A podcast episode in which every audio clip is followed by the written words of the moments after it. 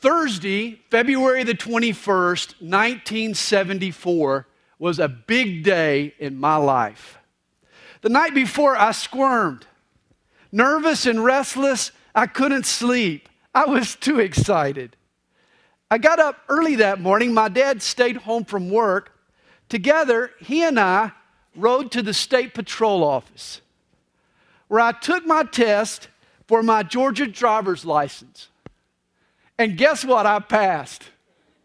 First try, I passed. I still had to go to school that morning, but instead of dropping me off at school, Dad drove straight home. I remember him pulling into the driveway. He got out of the car, and he handed me the keys. And he said, "Sandy, it's all yours." And I'll never forget the feeling. It was so surreal. I mean, it was like stumbling out of a dream. The day you've imagined your whole life is now a reality. You ladies might not be able to understand this, but for a boy, it's different. When a young man takes over the car keys, it's a rite of passage. He is now empowered. It didn't matter that the keys I had received cranked a sixty-four Mercury Comet. Not exactly a hot rod. The type of car wasn't the point. I had the keys. And I'll never forget the thrill of taking those keys, cranking that car, backing it out of the driveway, heading down the street. The euphoria lasted until I turned the corner and could no longer see my house and my dad. And that's when it hit me. I was now in sole control of a real live two and a half ton automobile.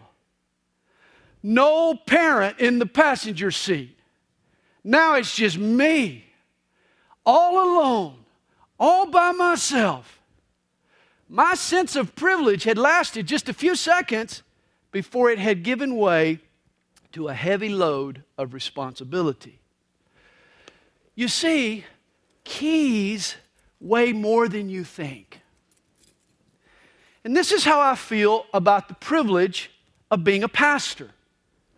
There are moments when I'm aware of the privilege I've been given. It's a lot of fun to do what I do, to engage a passage of Scripture and, and wrestle with its meaning, then to pray and study and, and read until its intention becomes clear. Then to couch it in words and illustrations that help folks see how it applies to their lives. This is hard work, but for me, sermon preparation is great fun. It's also fun to follow God and lead a group of people. I mean, you start with a vision from God. It's just solely spiritual. It's a new method or a project or an emphasis or a mission. At first, it's just an idea on a napkin, but you believe. You trust God to bring it to pass. Hebrews eleven, verse one, faith is the substance of things hoped for. My faith, and, and then your faith, begins to give this vision structure and muscle and definition. A notion that once lived in thin air blooms into reality. People get saved and blessed, and they grow. And you realize how privileged you are to be a part. It's a blast. Forming lifelong friendships, doing weddings, baptizing new believers, comforting folks in times of grief are a few of a pastor's many privileges. In fact, the greatest joy on earth is to watch God switch the light on in a human heart and bring a person into a deeper faith. Boy, that's when it's fun to be a pastor. But sometimes that fun lasts about as long as it took me to drive around the corner in my sixty-four Comet. All too often, the thrill gives way to a deep sense of responsibility. It hits you. You're the one holding the keys. And it doesn't matter the size or the style or the luxuriousness of the car, those keys crank. All of a sudden, you're moving. I mean, cars in the other lane are flying by you. Collisions are a possibility. Then you take on a passenger or two. Now it's your responsibility for other people. You're responsible for their lives and their welfare and their safety. And boy, that sense of euphoria is suddenly replaced by the realization that what you're doing is serious business. This is life and death. Driving is high stakes. And the same is true with being a pastor. Those keys get really heavy. I've been a pastor now for thirty years, and this morning I want to talk about it. I want to discuss what it's like to be given the keys to a church. And this is going to be eye-opening for some of you. For when you think of church, you approach it from your own frame of reference, and rightly so. What can you expect? I mean, you walk in, sing praises to God, listen to a message, hopefully drop an offering in the box, jump back in the car, and then grade the sermon all the way home. That's okay. I know you do it. But here's what you don't do. You never put yourself in my shoes. You see, the church is full of backseat drivers who've never sat behind the wheel. You know, as a parent, have you ever thought, if my rowdy kids in the back seat knew how to drive a car, they'd behave themselves while I try to drive? Well, perhaps that's my intention for you this morning. I, I want to see, I want you to see church from a pastor's point of view. I've given this church thirty years, and I'm asking for you to indulge me for maybe the next thirty minutes. We're in the midst of a group of messages on First Timothy. We're calling the series Church Mechanics. We're popping the hood on the church. In numerous ways, we're comparing the church to an automobile. And today's message is entitled Taking the Keys. Just for this morning, I want you to take a moment to feel the weight of those keys. I'm sure the Apostle Peter understood the heaviness of the keys. In Matthew chapter sixteen, Jesus gave the keys to Peter. In verse nineteen, the Lord said to his disciple, "And I will give you the keys of the kingdom of heaven." Imagine, the disciple who proved chicken before the rooster crowed was given the keys of God's kingdom. Peter was independent and brash and impulsive. He made boastful statements and ended up eating crow. Peter hit rock bottom when he denied the Lord in front of a campfire girl. And yet Peter was a recipient of love he didn't deserve. He was shown lavish grace. After his resurrection, Jesus forgave and restored Peter. And by the power of the Holy Spirit, Peter was made a leader. Each time the Holy Spirit wanted to unlock the door of God's kingdom to a new people group, guess who was there holding the keys? It was Peter. In Acts chapter two on the day of Pentecost, in Acts chapter eight at Samaria, in Acts chapter ten in the house of Cornelius, when salvation came to the Jews and the Samaritans and then to the Gentiles, it was Peter handling the keys that unlocked the kingdom. Thirty years ago, God handed me the keys to Calvary Chapel. Perhaps this is the place where you repented of your sin and first experienced the joy of knowing Jesus. Or Calvary Chapel is the place where you were exposed to God's Word and learned to walk with God in a deeper way. Or perhaps it was here that you were filled and baptized with the Holy Spirit. Whatever your experience, Calvary Chapel was the key that unlocked your heart to God. What a privilege it was for Peter to play such an instrumental role in the building up of God's kingdom, and what a privilege it has been for me. But with those privileges come some grave responsibilities. You remember what Peter later wrote to his fellow pastors? He said, "Shepherd the flock of God which is among you, serving as overseers." A pastor shepherds. He leads and he feeds and he oversees. He cares for the good of the whole. Believe it or not, this means that a pastor works more than one day a week. There's more to what he does than just chatting up somebody over a cup of coffee, or dedicating babies, or scheduling a tea time with the elders. The first funeral I ever did, I ever officiated, was for a Vietnam vet. The war had messed this guy up. He came home jaded and cynical. After a failed marriage, he hated everything and everybody. He was thirty-five, but he still lived with his parents.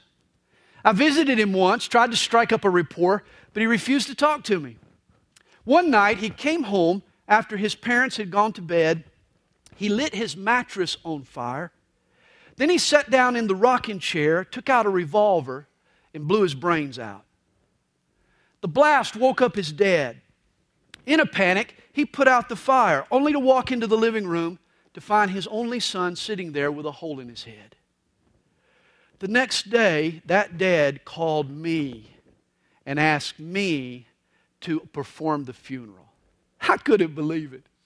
Me? I've never done a funeral before. Not me.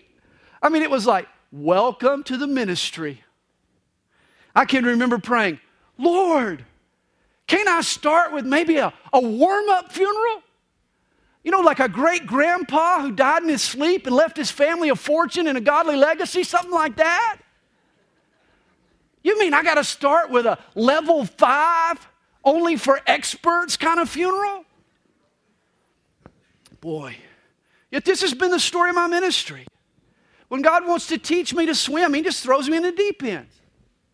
thirty years later, this has happened so many times. Now when God says it's time to learn a new stroke, I just walk down to the end of the pool, stand right there where it says twelve feet deep. I know what's coming. You see, I've never been able to get caught up in the euphoria of the job because of its relentless responsibilities. Let me read to you a few verses for pastors. Hebrews thirteen, verse seventeen. Obey those who rule over you and be submissive, for they watch out for your souls as those who must give account. Let them do so with joy and not with grief, for that would be unprofitable for you. Now, now here's a verse that starts out great for pastors. Don't buck him. Don't push him. Don't buck the pastor. Cooperate with the guy. You don't want your pastor to hate coming to work. I mean, make his job joyous. But here's why. He watches out for your soul. I'm going to stand before God one day, and He's going to hold me accountable for you.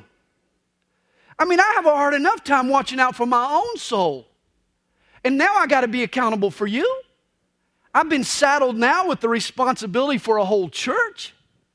Hey, you didn't know it, but you can make it really hard on me one day.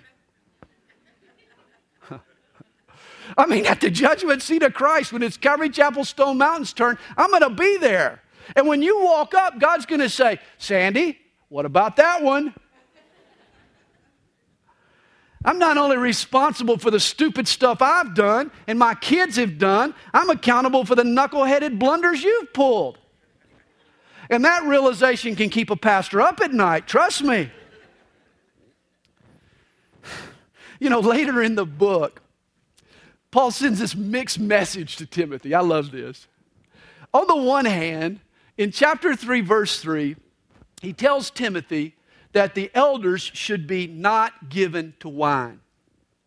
And he does so because Paul is thinking of their responsibilities. I mean, pastors make decisions that have eternal consequences. That's why they need to be clear-headed at all times.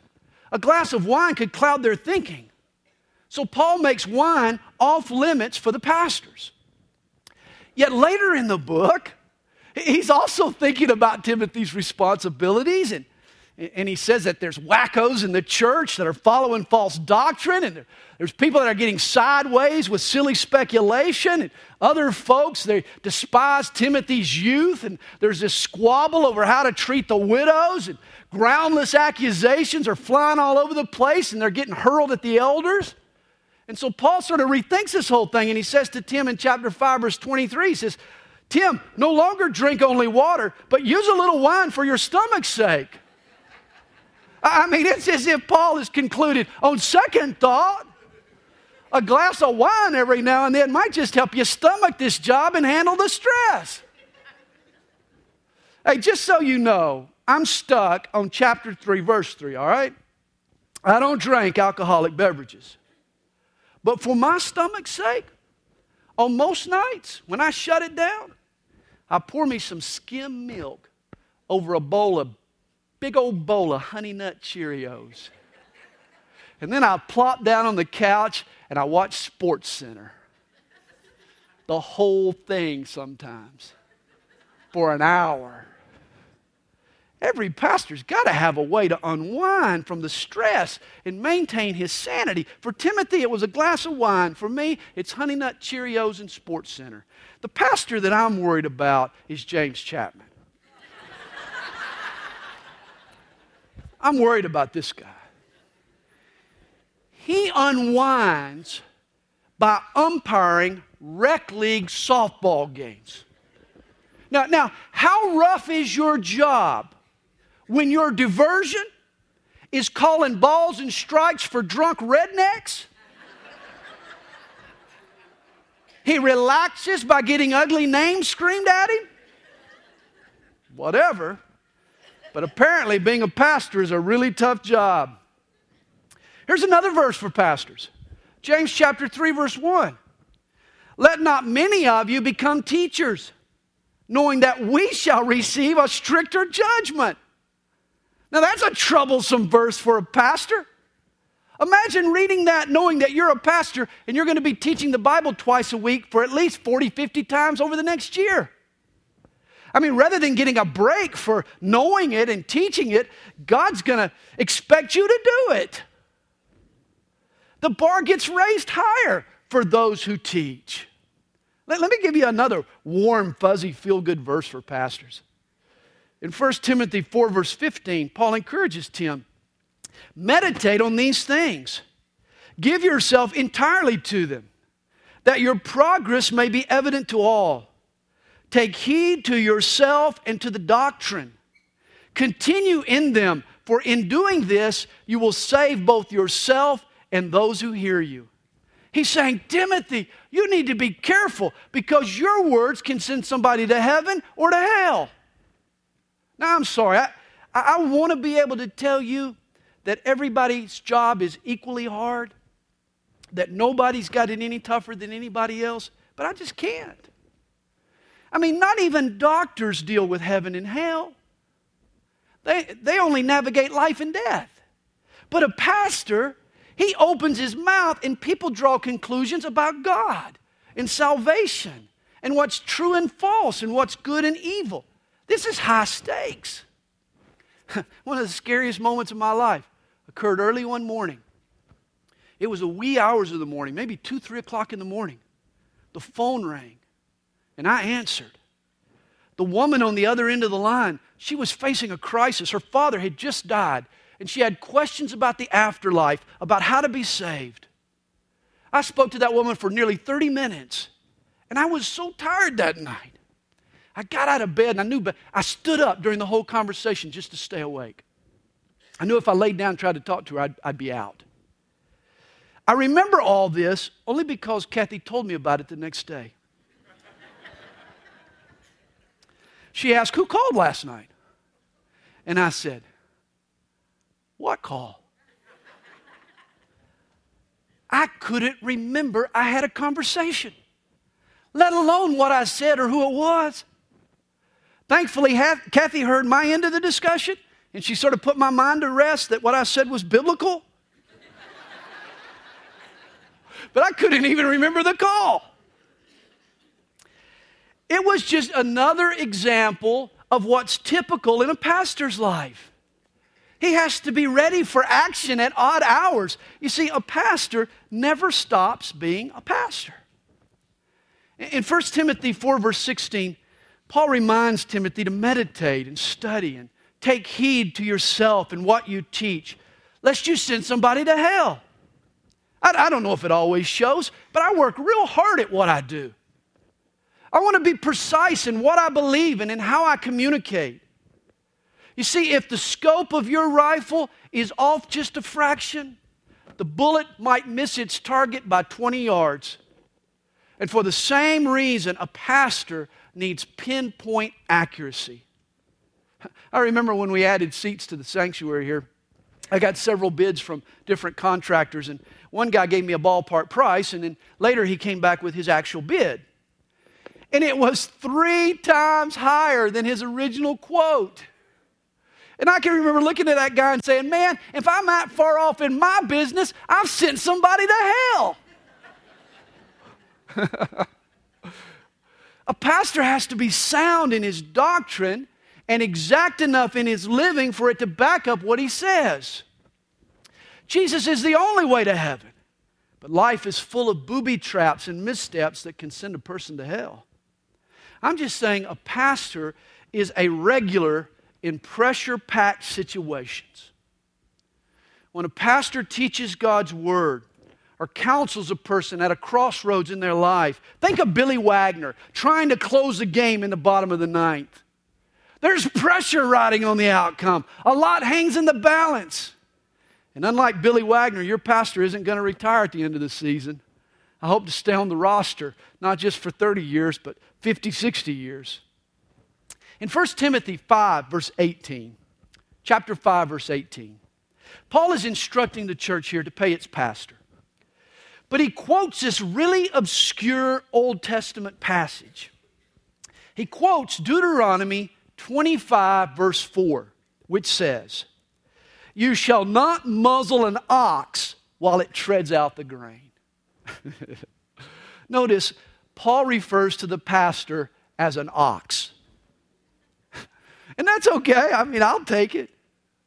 An ox is nothing fancy. There's nothing glamorous or hip about being an ox. There's nothing glamorous about being a pastor. An ox isn't a sleek stallion or a ferocious leopard or a swift cheetah or a strong grizzly bear or even a clever fox. He's just an ox. An ox is a beast of burden. He's strong and he's tough and he's durable and he's consistent. He doesn't mind the weight of a harness. He doesn't run from responsibility. Strap a plow to his back, and he can keep it in a straight line. An ox can pull stuff, and he hauls loads for other people. And the same should be true of a pastor. Rather than a glam job, a pastor's a man who's able to carry a load. If you want quick, find a rabbit. If you want pretty, get you a flamingo. One of those plastic ones, and stick it out in your yard. If you want someone to tell you what you want to hear, buy you a parrot. But if you want to plow a field and plant some seed and grow a crop and reap a harvest and thresh out the wheat, then find you an ox and get behind him. Let him eat from what he grinds. He'll keep those furrows straight. He'll do his job. And so will a good pastor. For the last thirty years, I've learned to be an ox. I'm not sleek or quick or pretty or even young anymore. I'm just a plotter. All I've done for thirty years is listen to God, try to do what He tells me, and then do it again the next day. I don't check the weather forecast before I get up and go to work. If it rains or sleets or snows, it doesn't matter to me. I just still get up and go to work. Likewise, I don't base what I do or teach on the latest opinion polls or demographic studies. I'm not tailoring the message to cultural trends. I'm just trying to speak for God. I want to bring His timeless truths to bear in a timely way. And as with an ox, I've learned that God can put more on me, and by His Spirit I won't break. He can push harder and longer than I thought I could push, and by His Spirit, I'll still stand. Just call me Pastor Ox. I have a book in my office. It's sort of become my own personal motto. It's called A Long Obedience in the Same Direction. A Long Obedience in the Same Direction. I'm up to thirty years now and counting. Let me admit, though, there are some days when I wonder what it'd be like to have a regular job. I wonder that sometimes. Did you know that the French Foreign Legion actually has a recruitment website? I know this because I've gone there. I've kind of looked it over. I've thought about joining, but you see, the French Foreign Legion won't let you take your wife with you. out for me. Actually, there is this guy at Bay Creek Park where I, where I do my running. He has what I think is the dream job. He runs a snow cone stand. What a job. The guy pulls his trailer up, oh, about five thirty in the afternoon, rolls out around nine, works maybe three hours a day. I'm sure he gets home in time for the end of the Braves game. I imagine he sleeps in, does lunch with the wife, piddles in the yard in the afternoon. Around five o'clock, he just loads up the trailer and heads down to the park to sell, sell snow cones to the little kids, make everybody happy. What a job. Snow cone man doesn't have to manage assistant pastors or power bill. He doesn't have any power bills to pay or rebellious people to discipline or cults to guard against. All snow cone man does is just think of, all he has to worry about is having enough raspberry flavoring, enough shaved ice for the day. Make the little kids happy. Little kids don't commit adultery or get drunk or get locked up or shack up with their girlfriend or go on a cruise instead of giving their tithes to the Lord. They just like snow cones. And they love the snow cone man. A pastor confronts sin and unbelief. He commands people to repent. Snow cone man just makes everybody happy. Just sort of passes out the raspberry flavoring and then just kind of packs up and goes home. Snow cone man is sort of like the worship leader. There you have it. Sort of like the worship leader. Just passes out the raspberry flavoring. Sings those sweet, happy songs. You ever heard a praise song about repentance? You know, about the Lord loves you and cares for you and all. You know, when Kevin was our worship leader, everybody loved Kevin. Kevin wrote these cute songs and, and directed children's plays. I mean, Pastor Kevin will make your child a star. Pastor Standy tells you not to stop cheating on your income tax. Kevin was like the snow cone man. Everybody loved Pastor Josh. Good-looking California kid. Oh, we love Pastor Josh. Who's Pastor Josh? Oh, the guy up there next to that big bad Pastor Standy. See, I can't play the guitar.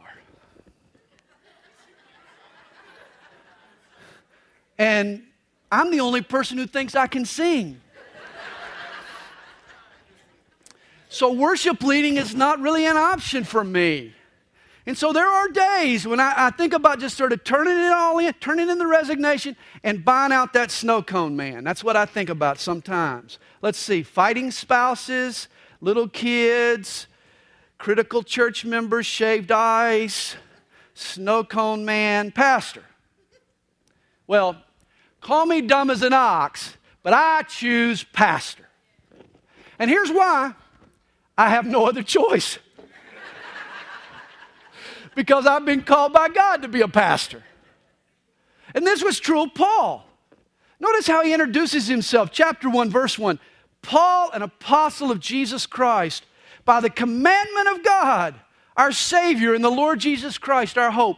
Notice this, Paul didn't choose to be an apostle. He wasn't like thumbing through the career guide in the high school counselor's office, reading about cool opportunities in apostleships. No, God commanded him to be an apostle. Paul makes a similar statement in chapter one, verse twelve. He says, I thank Christ Jesus our Lord who has enabled me because he counted me faithful, putting me into the ministry. Paul didn't sign up for ministry. God called him, then installed him. He goes on, although I was formerly a blasphemer, a persecutor, an insolent man. Paul was the most least likely candidate to be a pastor. Before his conversion, he was this violent, angry rabbi who hated all things Jesus. It wasn't like Paul was recruited by some corporate headhunter working to find pastor material for the church. Paul was a headhunter. He was hunting down and killing Christians. And yet God chose him and called him. And in chapter one, verse sixteen, Paul explains, God chose him to set a precedent. He describes himself as the chief of sinners. And if God chose the chief, then there's hope for sinners like you and me. We all then become candidates for God's grace. I have no doubt God set a precedent when he called me to be a pastor. At first, I didn't want the job. I can see. In the South, there's a church on every corner. I, I wanted to be a Christian in the workplace. In fact, business was my major in college. My goal was to make lots of money and then give a bunch of it to the church. I thought the last thing we needed was another pastor. Yet in the end, my vote didn't count. God trumped me. He called me. And God commanded me not only to start a church, but a certain type of church. For my mission was to launch a Calvary Chapel where there were no Calvary Chapels. If all I had wanted to do was start another church, I would have been better off calling it Baptist. We would at least have some name recognition. Folks wouldn't label us a cult. But, what, but God wanted a ministry in the Deep South that mirrored the first church in Acts. That turned out to be Calvary Chapel. And my job isn't over. Today our church is planning a Calvary Chapel in Barrow County. We're also encouraging Calvary Chapel pastors all across the Deep South. When God called me, he set a precedent. He can use hip pastors from California to start Calvary Chapels, and he can trust the keys to old Southern boys like me. When my dad gave me the keys to that nineteen sixty-four Mercury, it was already a decade old, and it had over one hundred thousand miles on the odometer. But it didn't matter to me. I learned a long time ago the purpose of an automobile is transportation. You see, sometimes we lose perspective on a car. We forget what's important. We get fixated on the style and shine and comfort. Our car sort of becomes our status symbol. Our identity gets wrapped up in the car. And you forget the ultimate usefulness of a car. The point of any car is to get its passengers to their destination. And this is the goal of any church, whether it's a fancy church or a youthful church, or a wealthy church, or a heavily attended church, or an innovative church with all the options. It's still got to get you to the destination. And in the end, isn't that how every church will be judged? You see, our Calvary Chapel probably isn't the type of church you'll enter in a car show. I mean, you don't walk by us and gawk. There's not a lot fancy or showy here. We got no diamond tuck interior or wide tires or those spinners. The paint job is probably by Mako. We're like a work truck, rugged, a Toyota four by four. That's what we are. There are newer models on the lot, with more extras and more accessories. But for thirty years now, we've been getting people to the right destination. And while you're with us, we keep you tuned up and filled up and running right. In Haiti, the main mode of transportation in Haiti is tap-tap. It's sort of a covered pickup that sort of drives around Port-au-Prince, stopping and starting, letting people on and off. You tap on the side, let the driver know he needs to stop. A tap-tap is colorful, and it's usually crowded. It's a cross between a carnival bus, a taxi, and a paddy wagon. And all kinds of people ride on these tap-taps. They're all just hanging on. And I know of no better picture for our church. We are a tap-tap. Sorry, Calvary Chapel Stone Mountain, we're not an Escalade. You're not going to impress your friends riding with us. We're not a Lexus. If you're looking for comfort, you'll have to go somewhere else. We're not even a Mustang. Sleek and hip are not our trademark. We're just a tap-tap. We are indeed colorful. We're colorful. We're like a love bug, a big old love bug. Anybody and everybody can just jump on board and learn God's word and grace and spirit. I'm thankful for our regular riders who believe in who we are and what we do. They're the ones who pay the bills and buy the gas and keep us running. But Calvary Chapel Stone Mountain is just a tap-tap. It's not about us. We don't have our, our identity wrapped up in a building or in programs or in this or that. It's not about us. Everything's functional here. It's not about who we are or how nice we look. Hey, this ministry is about getting passengers to their God-appointed destinations. That's what we're about. You don't measure the usefulness of a tap-tap by counting the people in the seats at any one time. You got to watch it as it travels along its route. People tap on here and tap off there, and you get used to it. Did they miss their connection? Did they jump off too early? Did they stay on long enough? I don't know. It's not my issue. Jesus is Lord. I take it they're following His direction. I'm just a tap-tap driver. I got the keys. And it's my job to get my riders safely to their next stop. Of course, there are quite a few folks who've been with us now for decades, some of you for a couple of decades. And we so appreciate your commitment. In fact, I call you the unexpected joy of the ministry. What I didn't anticipate about being a pastor was the benefit of these long-term relationships. The way my heart has been interwoven with your heart. You know, some of you I led to Jesus and I baptized you and then I officiated your wedding and I've dedicated your kids. I'm now part of your family. What an incredible joy that is to me. Some folks, they tap on and they tap off. And for the time they're on board, we sort of move them forward in their spiritual maturity. God uses us for a specific purpose at a vital time. Other riders are long-term, and we're able to build something very, very special. For a tap-tap driver, though, both types of riders are reasons to rejoice. In Second Timothy two, verse two, Paul tells Tim, "The things that you have heard from me among many witnesses, commit these to faithful men who will be able to teach others also." Notice this. Paul passes a copy of the keys to Timothy, who then passes the keys on to other men. This, too, is a pastor's job and joy, passing on the keys. I could never do it all. I need to raise up faithful men and women, fit for ministry, equipped to do the work of loving and serving and teaching. And if that's my goal, then I've been successful. I thank God for those He sent out from our church. I thank God for the army of volunteers He's built up here within our church that help us in the work that God's called us to do. I'm privileged to be a part of this big team. Though I'm passing on keys, on copies, though I'm passing on copies of the keys, I want you to know I still have the originals. Thirty years ago, God handed a young man the keys, and by His grace, I still have them. And every week, I use those keys, the authority God's given me, to show grace and to share truth and to urge repentance and to open doors.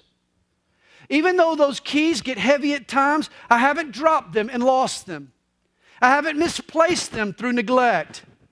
God's Spirit has kept the devil from stealing them. God is so faithful. I've still got the keys. It's been an honor to keep Calvary Chapel moving. When we hit a bump, we let the Holy Spirit realign the front end. We sputter and we pray for a tune-up. The keys are a privilege and a responsibility that I take very seriously. I don't know what the future holds. I don't know what the next thirty years might bring. I hope the Lord takes us home soon. But the day will come when I will give back, I will give the keys back to the one who gave them to me. That day will come. And when I do, I want to make sure that this car is still firing on all cylinders and we're still steering in the right direction. Well, thank you for being on board.